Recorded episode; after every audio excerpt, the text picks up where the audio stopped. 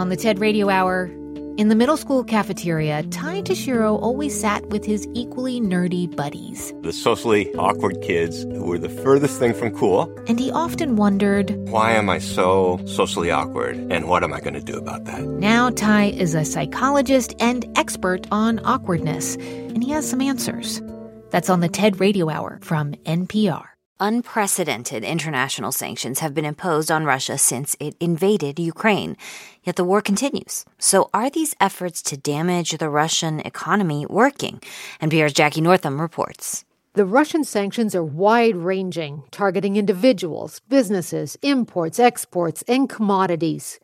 Edward Fishman led the State Department's sanctions policy after Russia invaded Crimea in 2014. He says the sanctions are extremely broad in their scope, but were expected to take time to have an impact. They aren't trying to achieve a psychological change in Putin. They're not trying to make Putin wake up in the morning and decide that Ukraine was not worth the effort.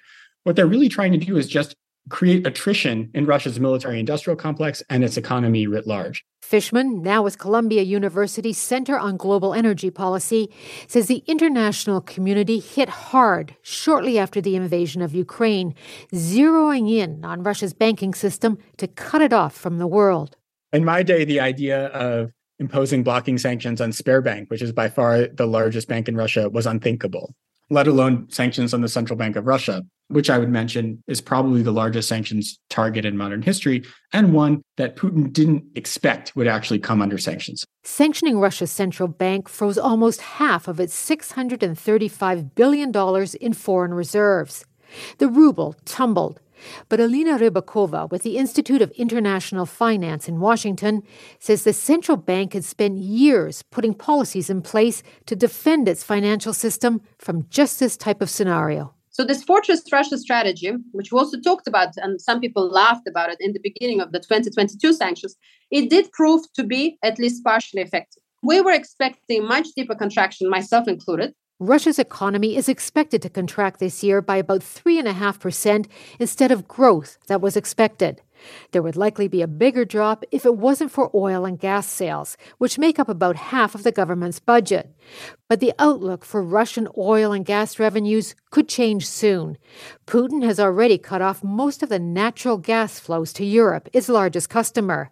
And there are new EU bans and a price cap on Russian oil. China and India have been on a buying spree of Russian oil, but at deeply discounted prices. Meanwhile, Russians are seeing their modern economy suffer tangible setbacks. Thousands of international companies have idled operations or pulled out of Russia completely, taking with them capital investment, technology, and expertise. Imports have collapsed, which is having an impact on manufacturing in particular. Fishman points to the auto industry. Moscow has had to relax rules to allow domestic cars to be manufactured without airbags and anti lock brakes because they can't source these components domestically and they used to buy them from Europe and the United States. Russia will also struggle to maintain its fleet of commercial aircraft and trains because of a lack of access to Western components, says Ribakova. Even in the military, Russia is dependent on the foreign produced chips, for example, and other types of technology. It needs that to continue to wage the war. Russia is trying to set up alternative supply routes from places like China and Turkey.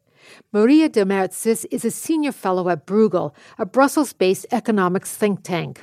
She says all this is a drag on the country's economy. Demertzis says it's in terrible shape, but they will survive. They're not going to be eradicated from the world map. But it's going to be a much, much poorer country. And there are still more targets for the international community to sanction. Jackie Northam, NPR News.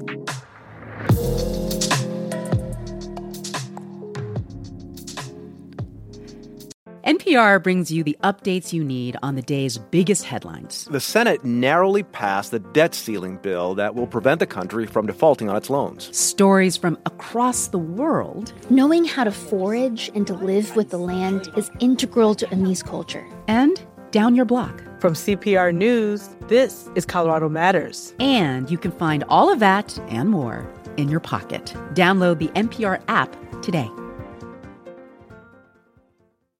From your car radio to your smart speaker, NPR meets you where you are in a lot of different ways. Now we're in your pocket. Download the NPR app today.